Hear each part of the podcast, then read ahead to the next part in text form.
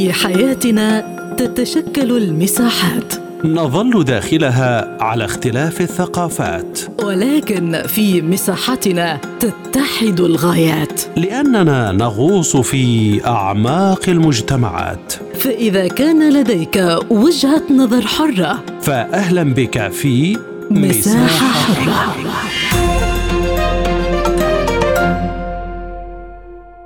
أهلا بكم في حلقة جديدة من مساحة حرة معكم فيها عبد الله حميد.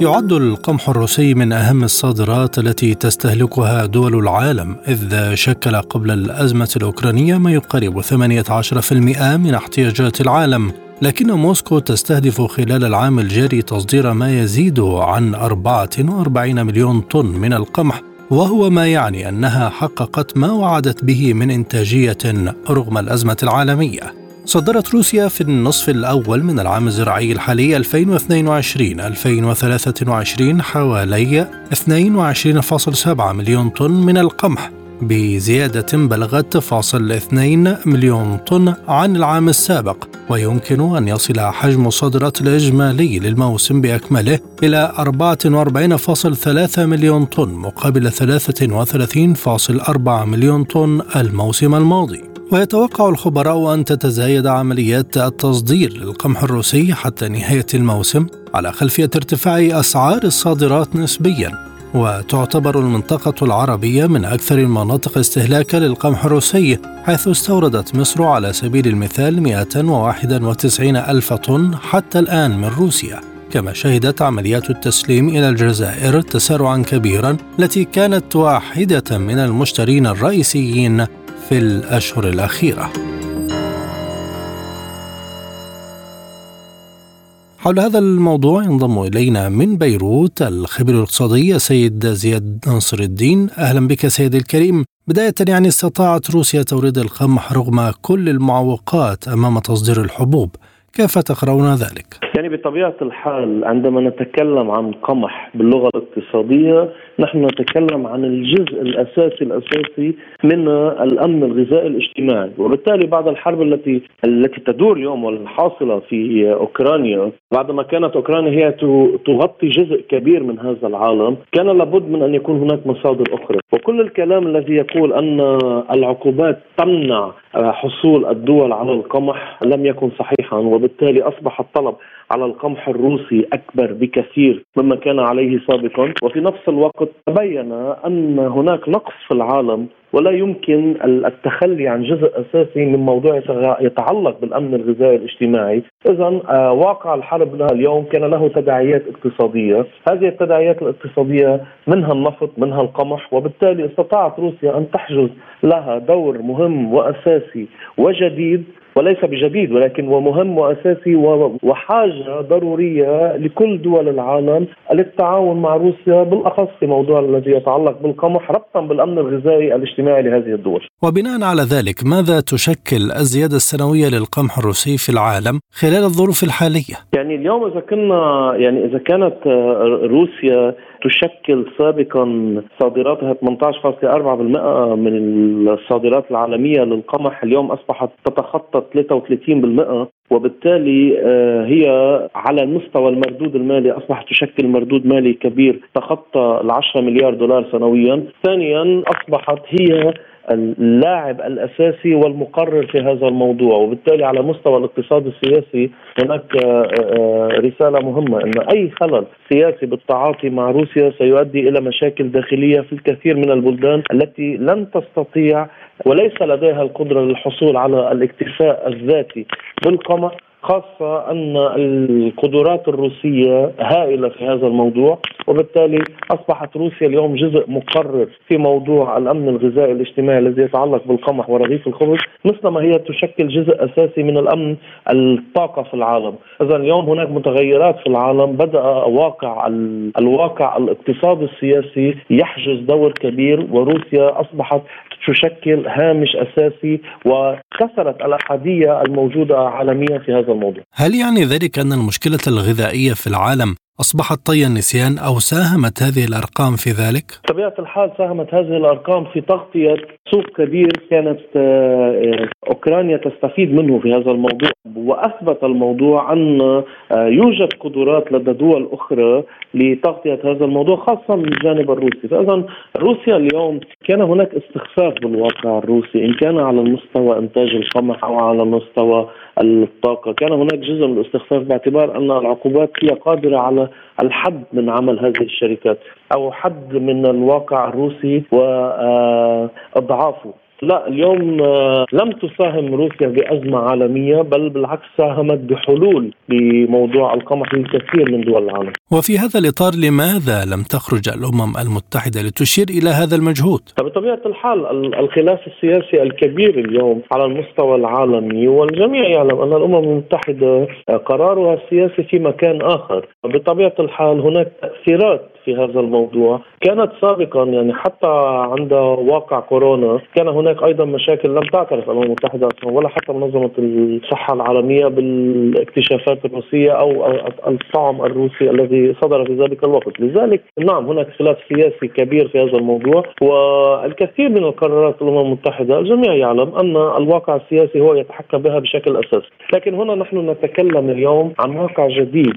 في قارة آسيا، نحن نتكلم عن قوة اقتصادية صاعدة كبيرة في آسيا بدأت يعني تشكل اكتفاء ذاتي وتشكل ضرورة للعالم. وهنا نتكلم عن دول كثيرة منها روسيا إيران تركيا الهند وصولا إلى الصين. اليوم ما يحدث في آسيا من قدرات كبيرة واستغلال للموارد الطبيعية والموارد الزراعية وموارد الطاقة بدأ يأخذ العالم إلى هناك توجه كبير لواقع اقتصادي قوي جدا قادم للعالم. بعدما كان الواقع الاقتصادي لفترات طويلة هو أحادي هذا أيضا سيدي الكريم يعكس المصداقية الروسية في الإيفاء بتعهداتها عندما قالت إنها ستوصل القمح والغذاء لكل العالم. هل يشكل ذلك تأثيرا في عملية استقطاب الدول للتعامل مع موسكو؟ التزمت موسكو بتعهداتها وبالتالي كان هناك يعني آه، واقع يتكلم أن لن تستطيع أن تلتزم بتعهداتها وبالتالي تأثيرات الحرب ستكون سلبية جدا. هذا الالتزام هذا الالتزام ساعد موسكو أيضا. يعني ساعد روسيا بتنشيط واقع اقتصادي بتنشيط الاستيراد وأعطاها ثقة كبيرة بأنها من الدول التي آه، يمكن القيام باتفاقيات معها وأنها تلتزم بكل التفاصيل التفاصيل المطلوبة منها. من المتوقع أن تصل أرقام تصدير القمح إلى أكثر من 44 مليون طن. هل يشير ذلك إلى الاعتمادية الكبرى عالميا على روسيا في مجال الحبوب رغم الظروف الراهنة؟ يعني هلا في هذه الظروف الراهنة أصبحت روسيا هي المصدر الأول والمصدر الأقوى.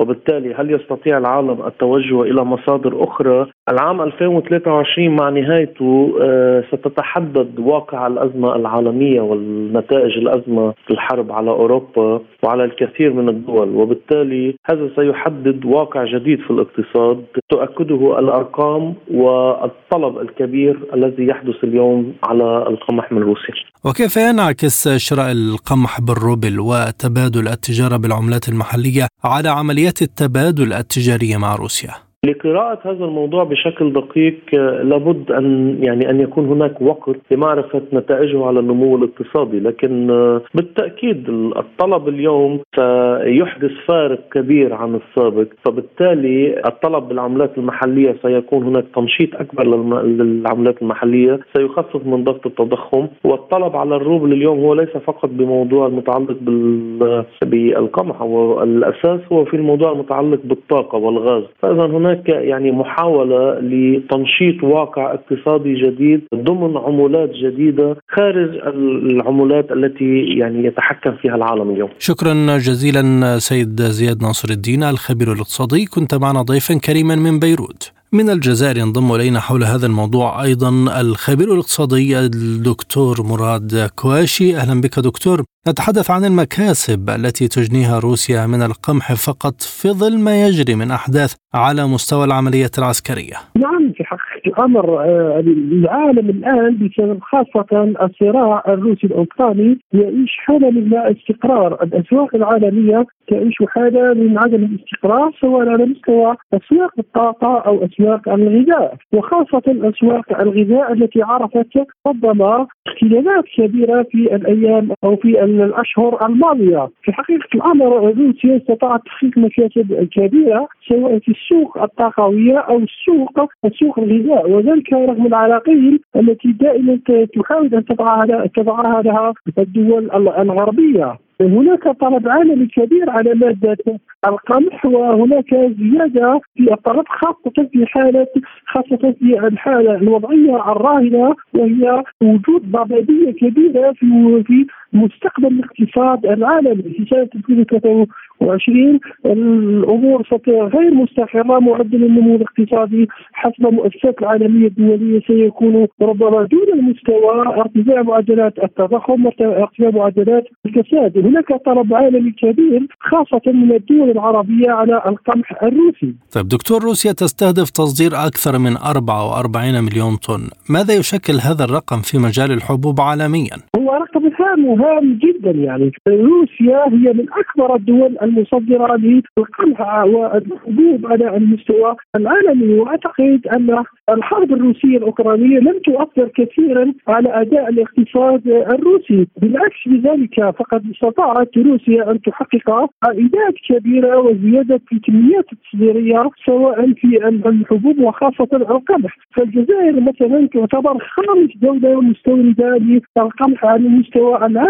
وهي تستورد تقريبا من روسيا تقريبا من 7 إلى 8 من 7 إلى 8 مليون طن سنويا. وهذا بفاتورة تفوق أو تتراوح من مليار ونصف دولار إلى 2 مليار دولار. فالجزائر مثلا هي من أكبر الدول على المستوى العالمي المستوردة للقمح الروسي وهي تحتل المرتبة الخامسة عالميا كمن أكبر المستوردين للقمح الروسي. وبالتالي أعتقد أن الأداء الروسي خاصة في مجال تصدير القمح والحبوب بشكل عام هو أداء جيد جدا. كما تفضلتم يعني الجزائر تأتي ضمن أكبر المستوردين للقمح الروسي. كيف تقرؤون بقاء الجزائر على حالة الاعتماد على القمح الروسي في ظل توسيع تواصلها الاقتصادي والتجاري مع الجانب الأوروبي؟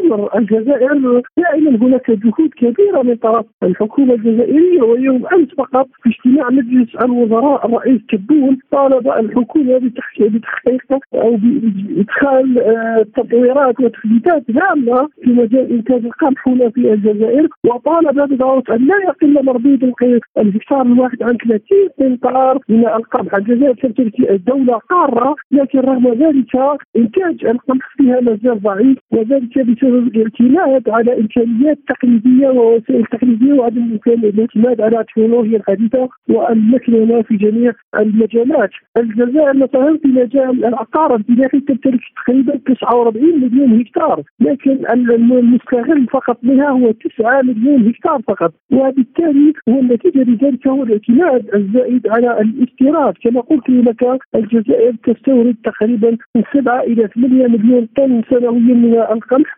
وهي تحتل المرتبة الخامسة كمظلة قائمة أكبر مستوردي القمع على المستوى العالمي. وهذا بفاتورة تتراوح تقريبا بحوالي 1.6 مليار دولار سنويا. الجزائر هي دولة قارة كانت في يوم من الأيام تسمى مطمورة روما يعني. لكن اليوم هي تعتمد بشكل كبير على الاستيراد وهذا بسبب ربما عدم استغلال المساحات الموجودة. كما قلنا من تقريبا من حوالي 49 مليون هكتار تستغل فقط 9 مليون هكتار. وكذلك عدم الاعتماد على التكنولوجيا الحديثة والمكنة المتطورة لأن المجال الفلاحي الآن على المستوى العالمي شهد تطورات كبيرة أصبح الدول المتقدمه الدول المتقدمه تستخدم تقنيات حديثة في الري حتى طائرات الدرون تستخدم في يعني في القطاع الفلاحي لكن نحن في الدول النامية ما زالت طرق تقليديه وبالتالي هذا منعكس سلبا على جودة وعلى كميه الانتاج. نتحدث أيضا عن الأمن الغذائي وهل بهذه الأرقام تساهم روسيا في التأمين الغذائي للعالم؟ نعم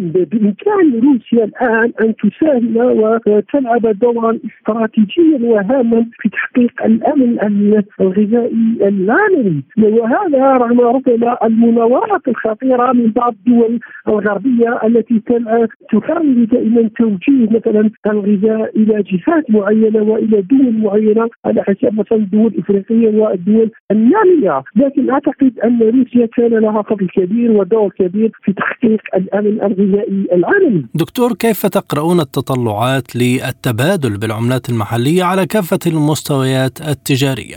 نعم أعتقد أن الفترة القادمة يجب أن يتم فيها الاعتماد على العملات المحلية أو سلم عملات البلدان المحلية وهذا لأنني أعتقد أن زمن اليورو والدولار قد قد انتهى. الاعتماد الزائد على اليورو والدولار أدخل العالم في أزمات مالية كبيرة وجعل بعض الدول أو العديد من الدول تابعة للدول الاتحاد الأوروبي وللولايات المتحدة تبعيه لم تجري منها الدول الناميه شيئا وبالتالي جاء الوقت الحان للاعتماد على العملات المحلية مثلا في إطار مجموعة بريكس مثلا الاتفاق على عملة جديدة تكون ربما تحدث قيمتها من خلال قيمه نسبيه لعملات أكبر.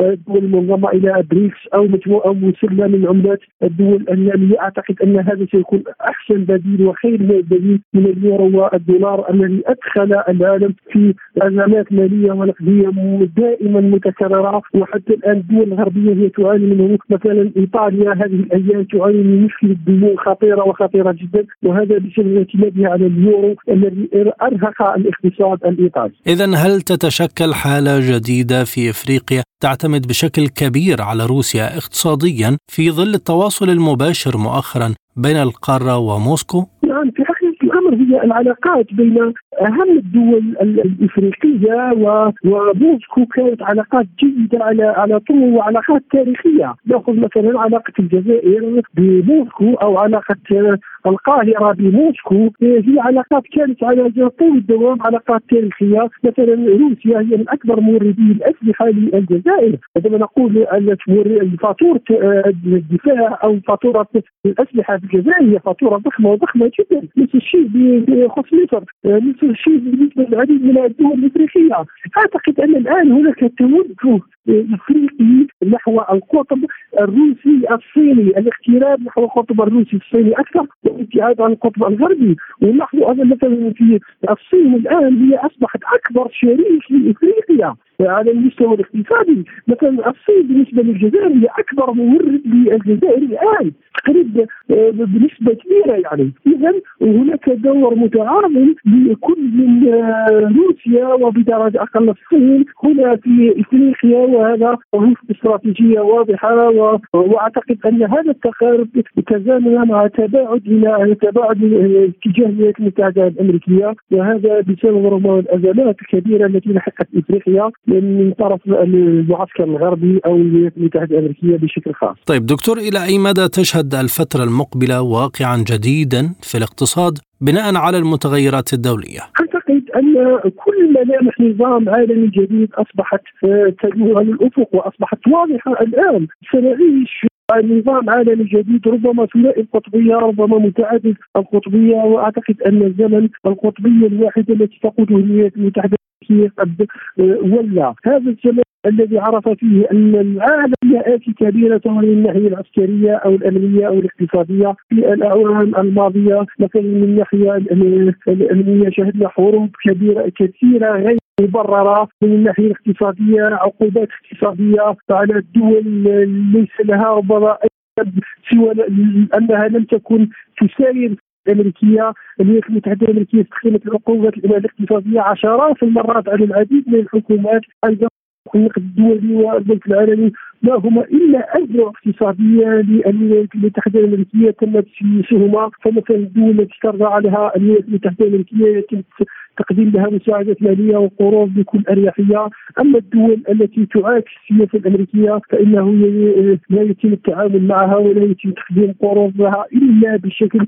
مجحف، من الناحية الثقافية تم التفويض للولايات المتحدة الأمريكية وللامركه ولاستخدام استخدام مثلا وسائل الاعلام وأن هوليود إلى غير ذلك للترويج للثقافه الامريكيه أعتقد أن العالم الآن تغير ونحن الآن في مفترق طرق أصبح العالم قاب قوسين أو ادنى من نظام ثنائي القطبية أو نظام متعدد القطبية سيمنح أكثر فرصة للدول الناميه لتحقيق تطلعاتها الاقتصادية. شكرا جزيلا لك دكتور مراد كواشي الخبير الاقتصادي كنت معنا ضيفا كريما من الجزائر. من القاهرة ينضم إلينا دكتور عبد العظيم مصطفى أستاذ الاقتصاد الزراعي وعميد كلية الزراعة الأسبق بجامعة الفيوم. أهلا بك دكتور. يعني القمح الروسي زادت وتيرة بيعه مؤخرا ويستهدف الموردون إنتاج أكثر من 44 مليون طن. قراءتكم لزيادة المبيعات وتوزيعه دوليا. طبعا ده تأثيره هيكون تأثير إيجابي جدا على الأسواق فيما يتعلق بالكميات المعروضة ومن ثم السعر فزيادة المعروض ده تنعكس على انخفاض السعر اللي وده هيكون في صالح الدول المستوردة وفي صالحنا إحنا كمان تحديدا في منطقة الشرق الأوسط وفي مصر على وجه الخصوص. ان إحنا بنعتمد في جزء كبير جدا من احتياجاتنا الاستهلاكية السنوية والنمط الاستيرادي المصري اللي اعتمد على روسيا وأوكرانيا في كأكبر يمكن دولتين بيتم الاستيراد منهم لأن مصر طبعا يعني وفقا لكل الإحصاءات في السنوات الأخيرة من أكبر الدول المستوردة للقمح في العالم. الخبر ده طب بالتأكيد هينعكس على يعني إيجابي جدا في يعني إحنا ما عندناش مشكلة في زيادة المعروض صحيح في الفترة الحالية لأن عندنا الصوامع ولكن مما لا شك فيه انخفاض السعر هيكون له تأثير كبير خاصة وإن إحنا في مصر يعني ده هيكون له تأثير إيجابي على الميزان التجاري على ميزان المدفوعات. على اللي انعكس على الاقتصاد القومي ككل. ده يعني خبر بي بي يعني يكون إيجابي ويعني نرجو إنه يستمر ما يكونش فترة مؤقتة وان يكون هذا يعني عودة إلى التعهد اللي كان تم في بدايات الحرب. وإنه هيعاد الشحن أو هيعاد تأمين وصول القمح. والسلع الأخرى حقيقة حبذا لو تمت السلع الأخرى اللي هي خاصة بالإنتاج الغذائي والزراعي والانتاج الزراعي ومستلزماته. فيما يتعلق بالأسمدة اللي اللي مستوردة من روسيا فيما يتعلق بمستلزمات الإنتاج والسلعية الأخرى اللي هي بالسوق الروسي بيمد العالم بها وهي يعني سلع عديده وهامة.